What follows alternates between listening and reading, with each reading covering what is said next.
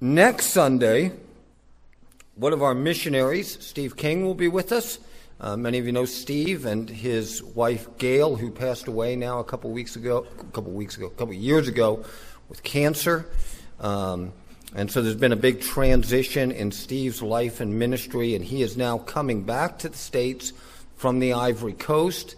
And uh, we have supported him for probably 25 years.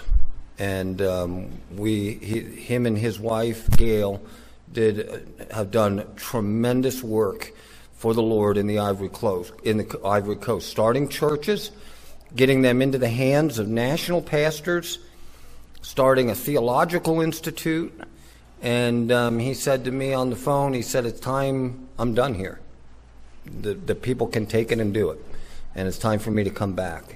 I believe he's looking to transfer into some Spanish ministry uh, here in the States. We'll find out more about that next week when he's here. So we look forward to hearing from him. He'll be with us next week. And um, let's just, of course, that's a Memorial Day weekend, and I know that makes, you know, a lot of things going on for a lot of people. But um, for those of you that are with us, obviously, it'll be a tremendous. Also, I'm going to ask Jacob and Elizabeth to come up for a minute. Jacob and Elizabeth Parsons. You can bring the kids too if you want. I don't care. As long as you're not changing a diaper. Jacob and Elizabeth, we, uh, of course, Jacob grew up here in the ministry. Jacob went off to Bible college and um, did work, is doing work towards going into Bible translation work. A year ago, um, Emmanuel Bible Church ordained Jacob to the gospel ministry. Um, Jacob has been working, um, taking care of loose ends and debts and so forth from his schooling and Elizabeth's schooling and then, Lord willing, eventually they're going to get um, perhaps to Cambodia, wherever the Lord will lead them to be to be able to do some Bible translation. But of course, Jacob's been over in Idaho Falls working for his father, involved in the church there. Lord willing, we as a church, though, will eventually serve as their sending church as they go out onto the mission field. But Jacob and Elizabeth are moving up to Coeur d'Alene uh, to start another office with uh, your dad's business and be closer to family up there as well. And so he's going to be leaving the area, but I wanted to have him come up here this morning because a lot of you are new. You will hear this name. This is who it is, okay? Put it in your in your memory bank or take a picture with your phone if that's your memory bank so you can look at that so you remember to pray for these two. And um, so that as we as a church look forward to the day to continue to just help them on the journey and the road of ministry that God has for them. So, Jacob, you step up here, and you and Elizabeth, if you want to say hey, hi, whatever to the church, you do that. And then would you just ask the Lord to bless the in the offering um, that will follow, and just ask the Lord a blessing on the service today.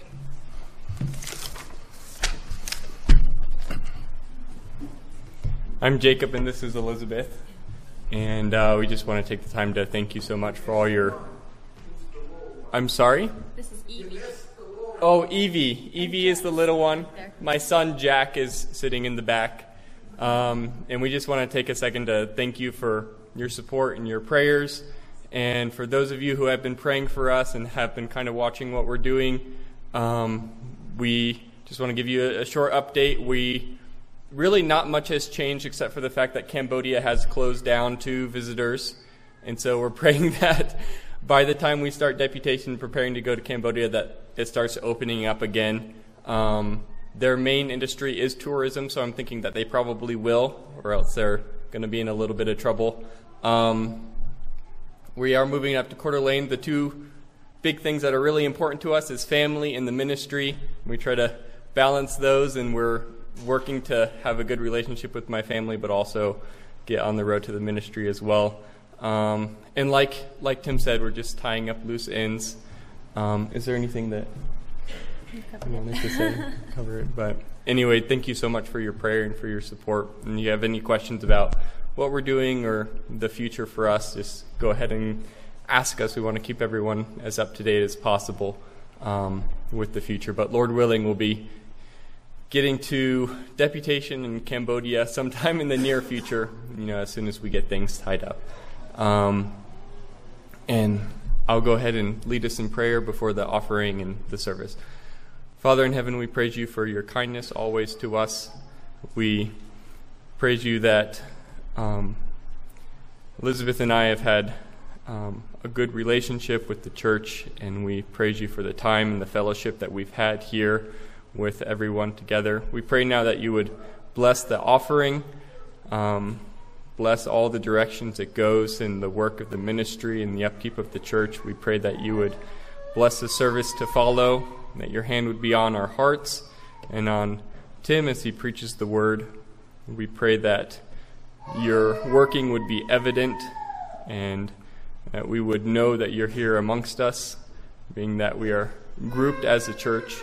We praise you for all the ways that you've blessed us spiritually, especially now in this time, and we pray that we'd be rejuvenated to go about the week in worship and in obedience to you um, through this time we have together now. We praise you and we thank you in Christ's name.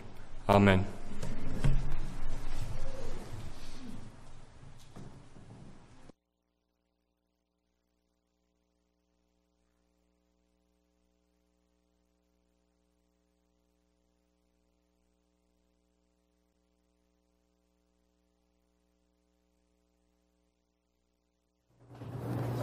We take our morning offering, I'm going to ask you to stand back up and we will continue to worship and song.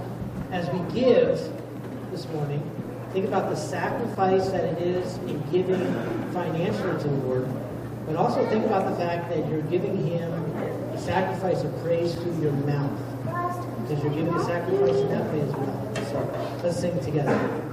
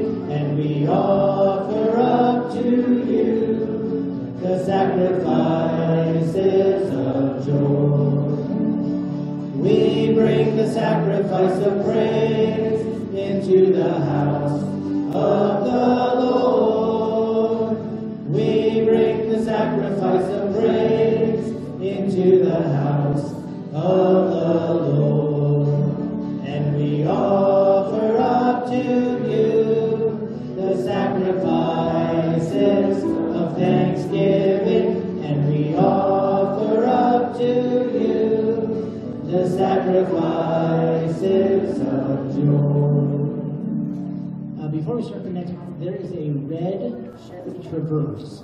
It's out in the parking lot uh, with its lights on.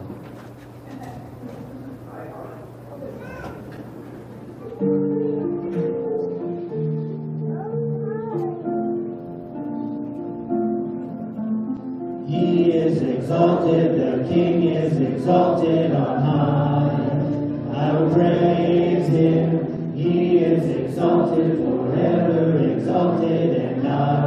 I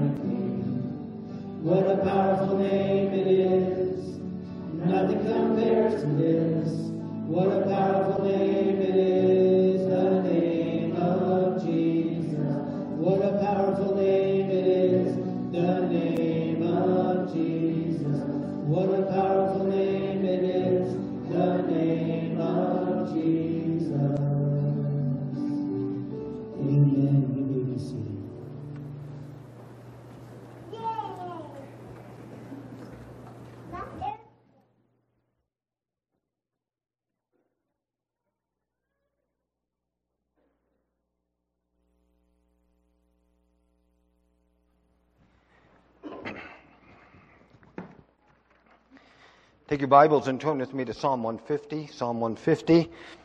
Uh, last week we talked about worship, having just finished in Romans chapter 8. And before we begin in chapter 9, I wanted to just insert a very short study, as I intend to do over the next several months, periodically in the book of Romans, to just talk about uh, issues, the way we do things, why we do things the way we do them, etc., etc as a reminder for all of us who have been in this church for some time, but also as a just a teaching time for those of you that are new and um, for all of us as well. So this is much more of a teaching time today as we look at some things, then it will be kind of a preaching message, uh, more instructive. Although, Lord willing, there will be every element of what God does in a, in a message in our hearts as well, as He corrects us, as He instructs us, as He, you know, rebukes us and leads us down the road towards His righteous um, standards in our lives. We want to think about worship. So, as I said, next week, Steve King will be preaching to us, and then the following week, we'll jump back into the book of Romans and we'll pick up in chapter 9. Uh, I want to use as a jumping off point today Psalm 150. And I want us to look at this. We're going to do so fairly quickly again before we get into the larger discussion. Because I just want us to think about worship again, what it is, why we do it, some of the elements of it. The Psalter is 150 Psalms, which of course composed the ancient hymnal, so to speak, for the Israelite people. As they worship the Lord both corporately and privately. The songs that they sang. It begins with a tremendous psalm when he talks about the blessed man. Blessed is the man that does not walk in the way of the ungodly, but his delight is in the Lord, and in his law he meditates day and night. That person, he says, will be like the tree that is planted by the rivers of water. It brings forth its fruit in its season its leaf does not wither. Whatever it does, it prospers. The ungodly are not so. They are like chaff that the wind blows away. Therefore, the ungodly shall not stand in the judgment, nor sinners in the congregation of the righteous. For the Lord knows the way of the godly, but the way of the sinner shall perish. He begins the Psalms teaching us about what a life that is blessed by God really looks like. He ends it with praise. The last several Psalms begin Praise the Lord. The last one begins the same way. Praise the Lord. Now, notice what he says. Let's look at this psalm, and then we're going to just look at some real quick questions that grow out of this psalm as you read it, that he is answering. Praise the Lord. Praise God in his sanctuary. Praise him when you're out in his mighty creation. Man, we live in a good part to do that, don't we? Amen. Praise him for his mighty deeds. Praise him according to his excellent greatness. Praise him with trumpet sound. Praise him with lute and harp. Praise him with tambourine and dance. Praise him with strings and pipe. Praise him with sounding cymbals. Praise him with loud clashing cymbals. Let everything that has breath praise the Lord. Praise the Lord. Notice in this psalm that we read, he begins by first of all telling us where we should praise God. Where? in his sanctuary and out in his mighty creation. So, what is he saying? Everywhere. Everywhere you are. All of life should be permeated with a pursuit of reflecting back the glory to God that is due His name. That happens everywhere. I'm sure it's true of you. I know it's true of me. Some of the deepest encounters that I have had with the living God hasn't happened in here. It's happened up on a cliff somewhere at one in the morning looking at the beauty of what God made.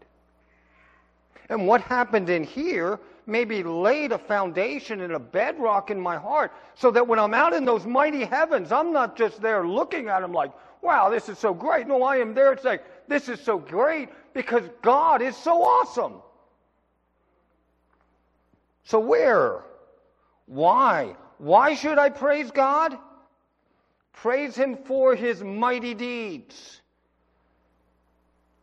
Praise Him according to His excellent greatness. His mighty deeds, this is, in other words, what He's saying here is we praise God for what He has done and who He is. What He has done. What has He done? Mighty deeds. What are those mighty deeds? They are mighty deeds of redemption. All through the scripture. In the Old Testament, the mightiest deed of redemption was when God brought his people out of bondage in Egypt. And people praised him for the mighty deed that he had done in parting the Red Sea and in all those other things. But it was a work of redemption. In the new covenant, the mighty redemption of Jesus Christ. Dying upon a cross to save sinners such as us, we praise him for his mighty deeds. Now, he not only redeems us to save us from sin for eternity, but in many ways as we go through life, He redeems our souls from destruction and from the hand of the evil one. And we see His hand at work. We see His mighty deeds. And when He does, my friend, we must praise Him. His excellent greatness, this speaks of who He is. We praise Him because of His nature. He is God.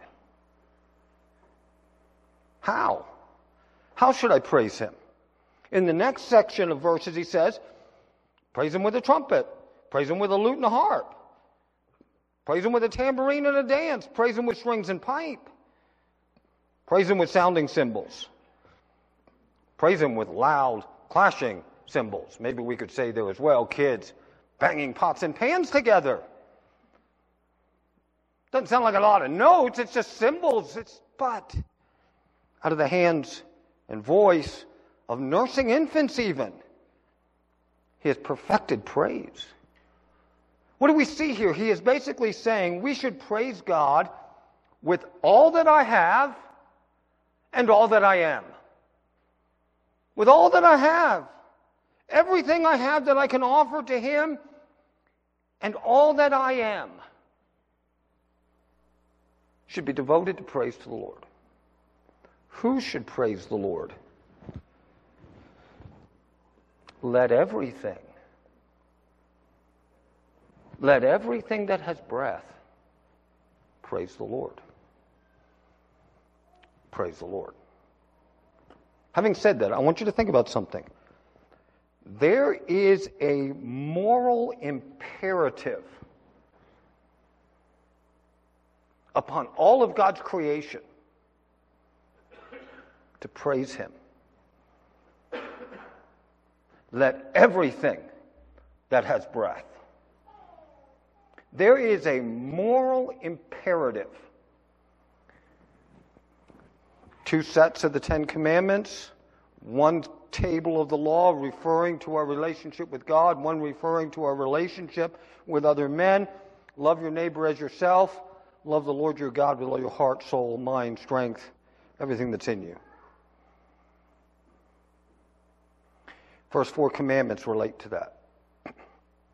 I would suggest to you to break this moral imperative that is placed upon us by our Creator to not praise God is the greatest sin that a man can commit. It is a big deal. When we neglect the worship of Almighty God, it's not just like, well, I just don't have my priorities right. Big deal. It's a big deal. He is a jealous God. I'm not just talking about coming to church. I'm talking about praising Him in His sanctuary and in His mighty heavens. When our life is not ordered, when our heart is not going out to God in such a way that all of life is lived under His hand and we are looking to Him and praising Him, we're in a bad place. We are committing before God the gravest sin that we can commit. And I would suggest to you, it sets us up to committing all the others. Now, having said that, what we are talking about today is the nuts and bolts of worship here. Last week we kind of talked about the big picture, we talked some about worship. And now we're talking about more the nuts and bolts about what we do when we are in the sanctuary, when we come here together to worship the Lord. It is a corporate gathering of the saints that does not mean that unbelievers are not with us. I'm sure there's unbelievers in our midst. But it is a corporate gathering of the saints. And last week we talked about the big picture. We talked about how we exalt God, we edify the saints, we evangelize the lost, and all those things. Today I want to talk more about the nuts and bolts. And the first thing that I want to just expose you to think about, or have you think about, is question one on the handout, a new bulletin, is this why do we call it a service? Why is it called that? Why is it called a worship service? Why don't people just call it a worship experience? Why does the church call it a worship service? Think about this. Basically, two Greek words in the New Testament that are translated to worship. One, proskuneo, just means to bow down, to fall before. The other, liturgeo, carries with it the concept of serving as a priest. So in Romans chapter 12, verse 1 and 2, he says this I beseech you, therefore, brethren, by the mercy of God, that you present your body as a living sacrifice, holy, acceptable to God, which is a spiritual act of worship. It's a liturgeo. We get the word liturgy from it. It is a spiritual act of worship. In Hebrews, it talks about bringing the sacrifice of praise to the Lord. We don't bring a bloody sacrifice to the Lord now. They did in the Old Testament. We bring the sacrifice of praise. The reason I want you to think about this is, is important. When you come here as a Christian, you come as a believing priest to offer to God sacrifice and service. You're not just here to be either entertained or even to learn.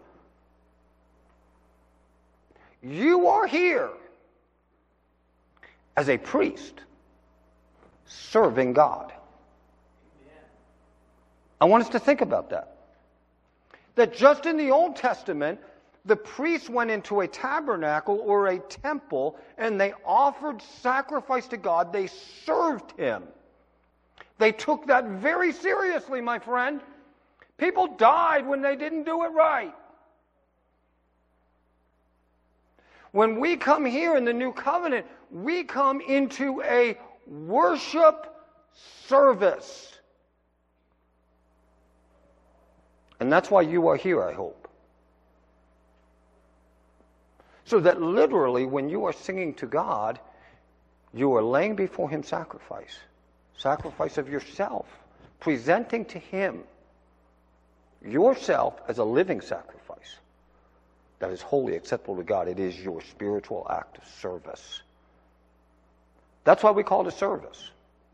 You know, words are important. That's why it is called a worship service. Now, let's go on from that. Let's just ask ourselves another question. What should the church do when it gathers? Okay, if we're going to serve God, we're going to come together and we're going to offer to Him worship, a sacrifice. What should we do when we gather?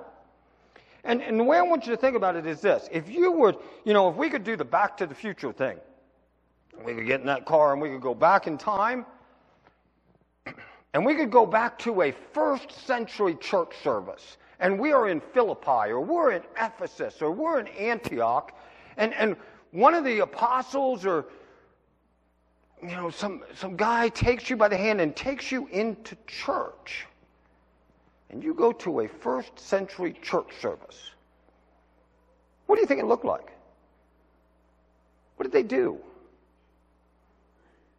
or let's jump forward and you get to the fifth century and you're in alexandria and you go to church. What did they do there? 12th century.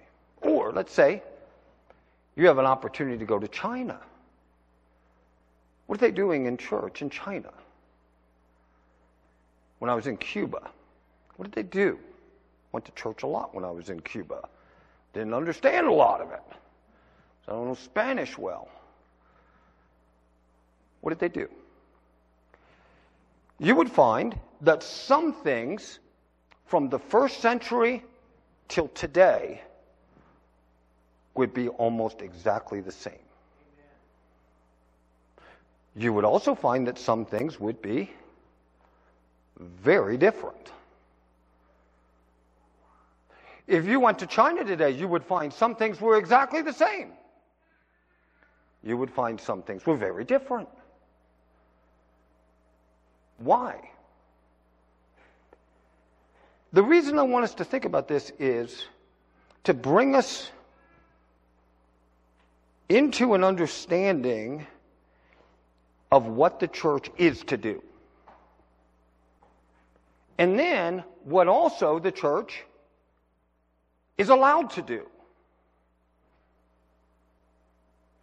And to do that, I want us to think deeply here this morning about some very important principles. Okay, we're going to talk about what is called the regulative principle of worship. I don't want to lose you on this stuff. Stay with me. What is the regulative principle of worship? What regulates what we do? What should regulate what we do? Now, when we think about the regulative principle, these are my own definitions, but basically what we're saying is, and you'll see this in works of theology, corporate gatherings of the church are to be regulated by Scripture as to what is included and what is done.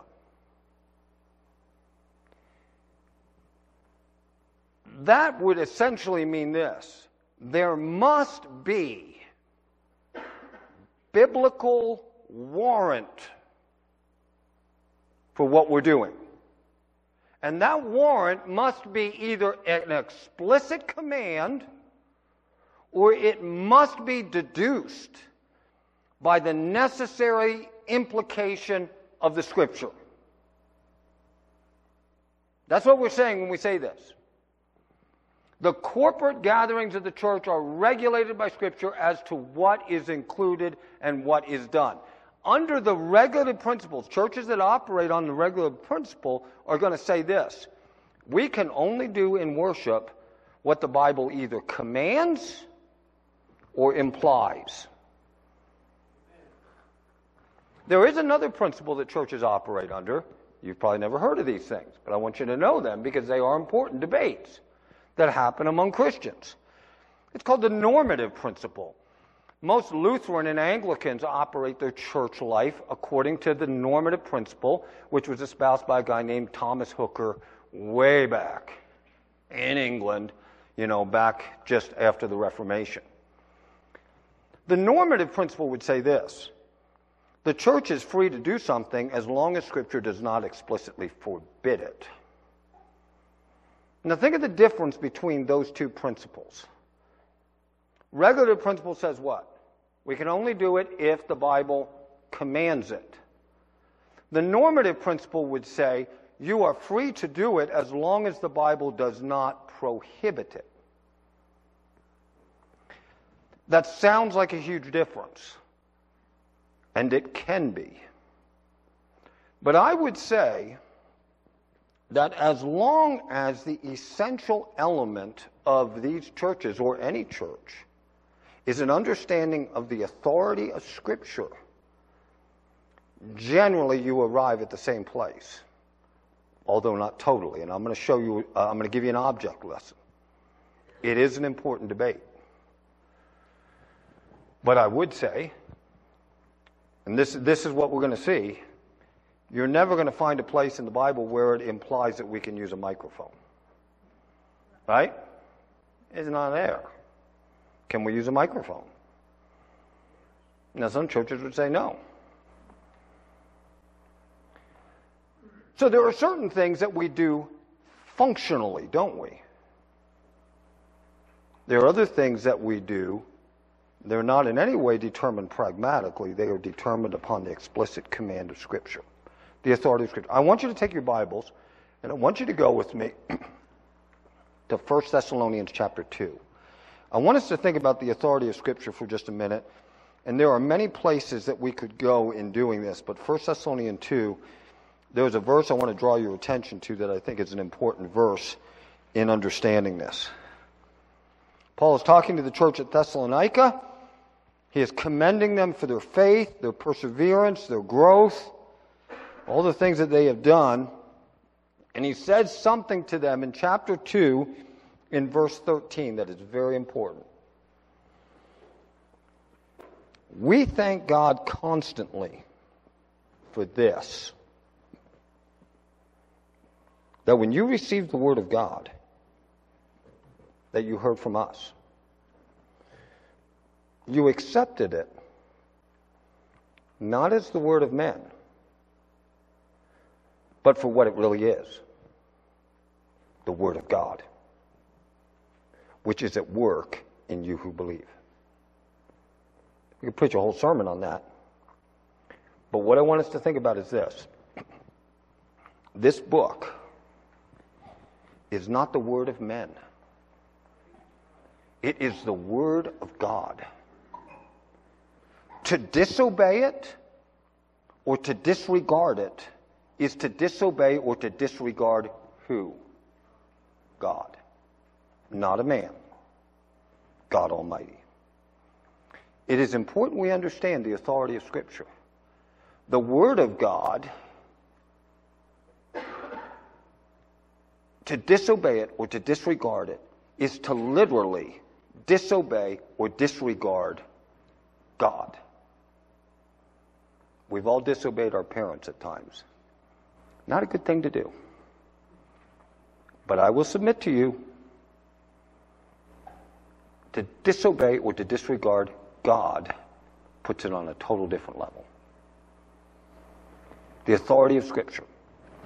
Now, having said that, I want you to think about some things that other Christians through ages have said about this principle of the regulative principle of worship.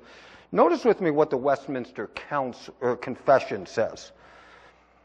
The Westminster Confession says this The whole counsel of God concerning all things that are necessary for his glory man's salvation, faith, and life.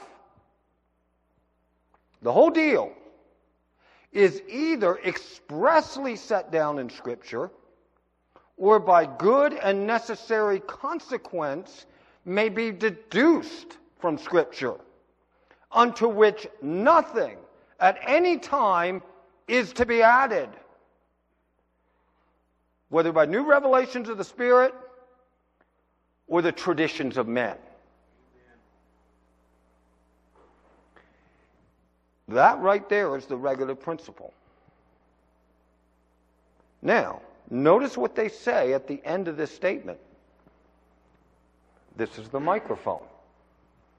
There are some circumstances concerning the worship of God and the way the church is governed that is just common to human actions and societies. They are ordered by the light of nature and Christian prudence or wisdom, according to the general rules of the Word. And those rules are what? Always to be observed. What are they saying there? They're saying there are some things that are expressly laid out and that we can understand by implication of the text. And there are some things that are ordered by wisdom. So we decide what time we're going to meet for Sunday worship. Well, probably not six in the morning on Sunday. Why? Well, Jesus rose early in the morning. We should all eat, meet early in the morning to worship him. Well, you know what? Probably none of us would be here. So in Christian wisdom, we say what? Let's come at 10:30. Why? It works. Works good for us. It's not an issue of biblical command. There are things like that. Now, let's read something the, from the Institutes of Religion that was written by John Calvin. Stay with me here. I don't want to lose you on this stuff. This is important. The master did not will in outward discipline and ceremonies to prescribe in detail what we ought to do. Because he foresaw that this depended on the state of the times. And he did not deem that one form was suitable for all ages. Because he has not taught anything specifically, and because these things are not necessary to salvation and for the upbuilding of the church, ought to be variously accommodated to the custom of each nation and age. It will be fitting, it's the advantage of the church will require to abrogate traditional practices and to establish new ones. I admit that we ought not to charge into innovation rashly, suddenly for insufficient cause. But love will be best judge what may hurt or edify. And if we let love be our guide, then all will be safe. Do you see that principle at work there as well? So, in these things, I wanted us to think about the importance of what regulates what we do when we come together. Now, let's just think about, I want to go and look at one. Okay, here's general guidelines, first of all. I would say that if we looked at it overall, when we think about what we do when we come together as a church, number one at the top of the list is the authority of Scripture. And then we're going to say there are freedom within those boundaries to govern ourselves according to the general principles of God's Word in making decisions that will edify and promote unity among us and will work for the times in which we live. Those are the general guidelines. Now, Let's just think about an object lesson. And I'll show you that, okay, we say that's really easy. Well, you know what? It really isn't. It really isn't. For instance, just think about one. Think about this one that brings up a lot of disagreement among Christians. Thou shalt not make unto thyself a graven image. On the back of the bulletin, I put that whole command. Thou shalt not make for thyself a graven image and bow down to it and worship it. That sounds pretty clear, doesn't it? What does that mean? So, what constitutes an idol? What constitutes worshiping it? Can a church building have religious art and symbol in it? How about a cross? How about a painting of Jesus? Is that a graven image? You ever thought about it? You know, Christians think about these things? they do, because we don't want to disobey that commandment. So, what does it mean? When you come into a church, is it okay for there to be a cross there? Is that a graven image? Now, there are times clearly when those kind of things become graven images, aren't there? So let me just have you think about a couple things on this. Think with me about the Protestants and the Anabaptists, because you'll see this big divergence in churches in America today. Amongst most Protestants, they're going to look at things like symbols and art, and they're going to see them as supportive and instructive. But they're going to say, be cautious. You go to an Anabaptist church, and I'm not just saying Baptist, I'm saying Anabaptist. So this is bigger than just an, than just the Baptist. Okay? You will find most Anabaptists, not most, really all of them, free from any adornment. Because they don't want to put up a graven image. That's why, for instance, even like among the Amish people, they don't have what? pictures and mirrors and all those things because they don't want to make a graven image. Is that what that means? See, this isn't very easy to wrestle with, is it? If somebody comes in to a church and they genuflect before a cross, what just happened? Is that idolatry? Is it automatically idolatry? Or can there be something in their heart that is not idolatrous? And how do you know? And what is the church to do? How is the church to govern itself? So let's go a little bit further in this and think about some things. And I hope you're still sticking with me on this. I told you this was going to be kind of teaching. I want to look at some general guidelines for worship. Go with me to 1 Corinthians chapter 14. 1 Corinthians chapter 14. I'm not going to read this passage for time. But I'm going to still take us to it, and you can be reading it as I'm thinking through it and pointing you to some stuff. When we plan a worship service, I'm going to say there's certain things that are very important in just a general way. We talked about some of this last week, but I want us to think about its importance as it relates to this passage. The first thing that I'm going to say is notice the last verse of the chapter, verse 40 all things should be done decently. What does that mean, decently? Properly, it means in deference to one another, in good manners, and in good taste. Decently. The church is to have manners in the way it treats each other and the way it worships God. We are to do things decently and what? order. Earlier, he says, God is not a God of confusion, He is a God of peace. He says that in verse 33. However, through this thing, it's very clear that there's also supposed to be some built in flexibility. Because the Spirit may all of a sudden do something.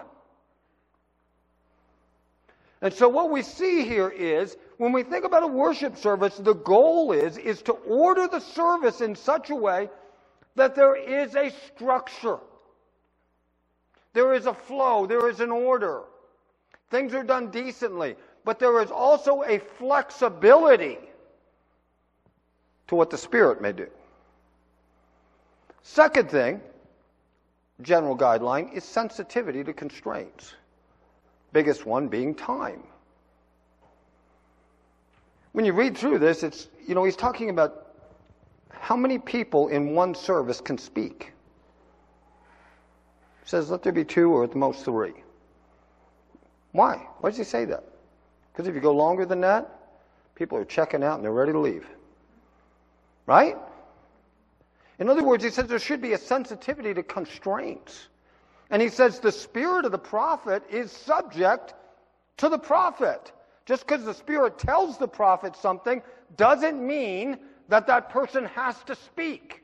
He can keep his mouth shut because now he is being sensitive to what God is doing and for others. So there is a sensitivity. You know what, you've heard this before. The mind can only absorb what the seat can endure. You know, you sit there too long and you're, you're listening to it. I mean, eventually you're just done with it. has to be sensitivity. Now, in some cultures, a church service can go three hours. At certain times in American history, services did. Doesn't happen that way now. So there is to be a sensitivity to the constraints. There is serving of one another as we grow. Notice what he says at the beginning of this section. At the end of verse 26, he says this Let all things be done for the building up of Christians. Let everything be done. Let everything that's going on, everything that is happening is for the purpose of building up the faith of the believer. And so we serve each other as we grow. And then the last one is, you know, self is on the shelf here. God is to be on the throne and then others are the focus. It's not about me. It's not about you. It's about God and others. I still remember when I was a little tyke on Sunday evening in the church I was raised on, Sunday evening they had this kids program, and they called it Joy. I don't know who came up with it. It was called Joy. And the little acronym was Jesus, others, you. You get that right, you got joy. If you put Jesus first in your life, you put others second, and you are last, God will give you joy. You put yourself first, you're a miserable person. Right? We're miserable people. It's Jesus, others, you. That brings joy. I was probably four years old. I still remember that one. I don't remember who taught us, but I do remember that. So here's the question What do the scriptures stipulate that we do? When you come to church, what are we to do? What is taught clearly in Scripture that we must do? Okay? Let's look at a few of them. There's only a few of them, and let's go through them. The elements of a worship service that are wedded together are prayer, praise, scripture, preaching, the sacraments, the ordinances. Now, you could add one, although it would be somewhat debated, and that is the offering. Some, it is clearly commanded to the church to give. But can you find in Scripture an implicit or explicit command that it happens on Sunday morning in the worship gathering of the church? Christians will debate that. So I didn't put that one in the list. I'm going to put it more on the functional side. If you do your giving as an act of worship and you do it through PayPal, I'm not saying you missed out on what you're supposed to do on Sunday morning. But if you don't give and you refuse to give, you are withholding from God something He does command. Functionally, we have an offering on a Sunday morning. It works well. It is an act of worship, but I'm not going to say it is commanded in Scripture to be a part of a worship service. Some churches don't include it. Now, having said that, let's think about what we do. Prayer. We pray. 1 Timothy chapter 2 verse 1. Remember when we studied 1 Timothy? First of all, let supplications, prayers, thanksgivings be made for all men First of all, of first importance. That's why I put it on the top of the list. The most important thing we do as we begin our gathering is we pray. That is not just so you have time to find your seat. That is not time, you know, just so you can shift around in your seat and make sure the kids are where they're supposed to be, although that's maybe what you have to do.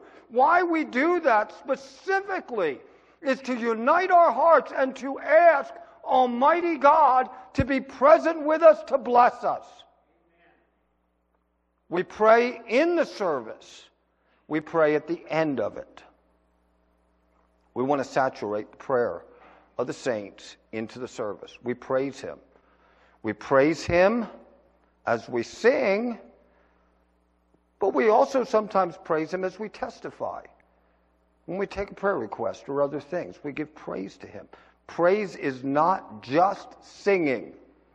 Singing is a subset of praise. There are more ways to praise Him than just to sing. But I will say to you, if you can never find it in your heart to want to sing His praise, there is something wrong. There is something wrong. You may not have a good voice. You may not even like to sing. I like to sing on the tractor. I may not like to sing everywhere, but I do like to sing on the tractor. I like to sing his praise, and I like to praise him in here. Even if I don't have a good voice, that's not what's important. You may not even know the song. You may not even like the song. You may not like the tune. But when you look into the words, and you specifically are singing them, not thinking about other people that are around you, but you are singing them to Him. That is when true praise happens. Scripture. We do scripture reading. 1 Timothy chapter 4 tells us to do so. There is a command to read the scripture. We not only take it and preach it, we read it. Preaching. What is preaching? no. The only two places you go to get preached at is church or when you go home to see your mom. Right? I mean, that's, you know, what is preaching? I mean, you, you don't go anywhere else in your culture and hear a sermon. You go to school and you get taught. What is preaching? If you were to define preaching, what is it? It is a, it is a form of public speaking, but it is very unique, isn't it? It is the exposition of a text. It's not just a speech.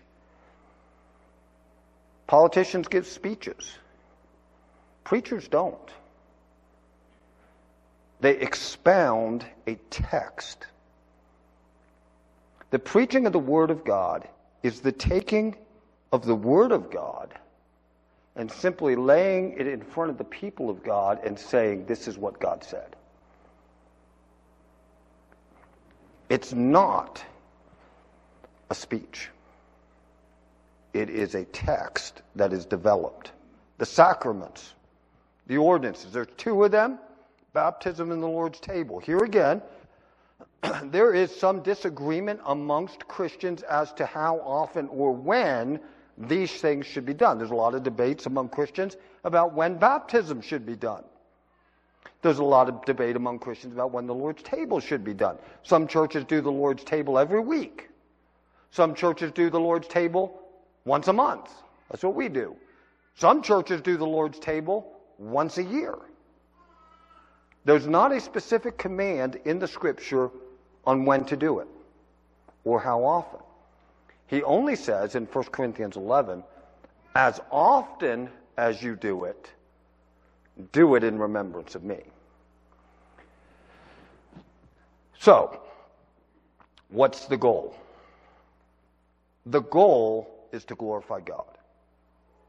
Our goal when we come together on a Sunday morning, I want to say this often, I say this to you, I want us to picture it like a family meal. We're coming as a family, the family of God. The whole thing is not about just building to a climax of a sermon and invitation. When you come to a meal, there are various courses that are set in front of you, aren't there?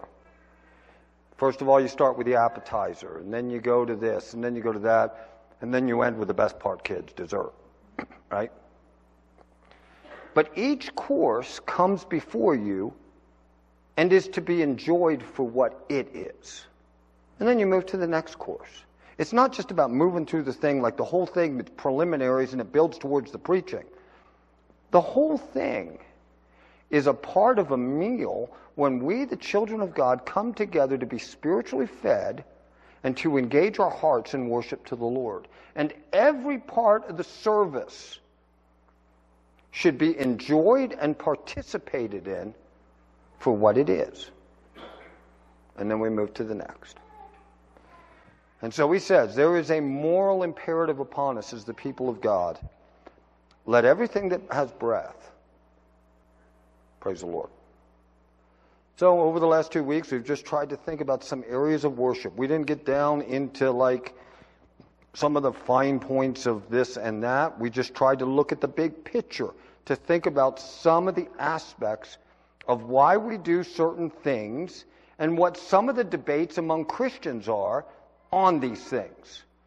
And I hope that you'll just take this and you'll think a little bit deeper about it on your own. If you have any questions, please come and talk to me and um, we can continue the conversation. But Lord willing, as we think about these things in a couple weeks, we're going to have another meeting in Sunday school hour. And uh, if you would like to participate in, maybe you're new to the church and you'd like to participate in some of the music ministries of the church or other things that are a part of the worship service, being an usher, uh, being a greeter, uh, we want to just offer you that opportunity but before we had that meeting, I wanted to present these messages so we would think about some of these things. Just close in a word of prayer, and then Matt's going to come and lead us in a song, and we will close our worship of the Lord together today. I hope you can come again tonight down to Cowboy Church. We'll have a good time there as we fellowship and study the Word and just have a good evening uh, as, as a body. Lord, we thank you for your care, your many blessings in our lives. We thank you for your mighty deeds and we thank you for your excellent worth. And Lord, as we praise you this morning, we come before you with gratitude for the redemption that you have brought our way through the work of Jesus Christ on the cross. Thank you, Lord, for faith. Thank you for your spirit that moves within us. And we pray that you would bless us in the service as we go forth from here. In Jesus' name, amen. Would you stand as we sing our closing song together?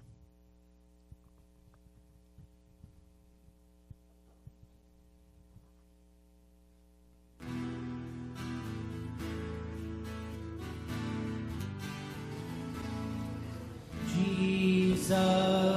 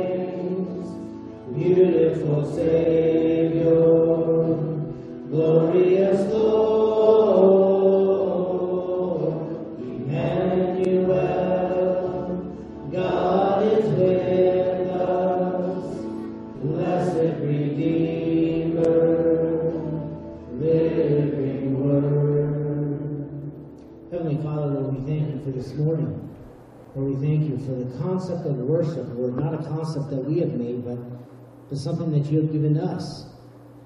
Lord, I pray, Lord, that you would help us to be conduits of worship. For worship, Lord, isn't simply singing a song, but it is how we live our lives. And so as we go out, Lord, we are to worship you all the time. Lord, help us to be obedient to that calling. In Jesus' name we pray. Amen.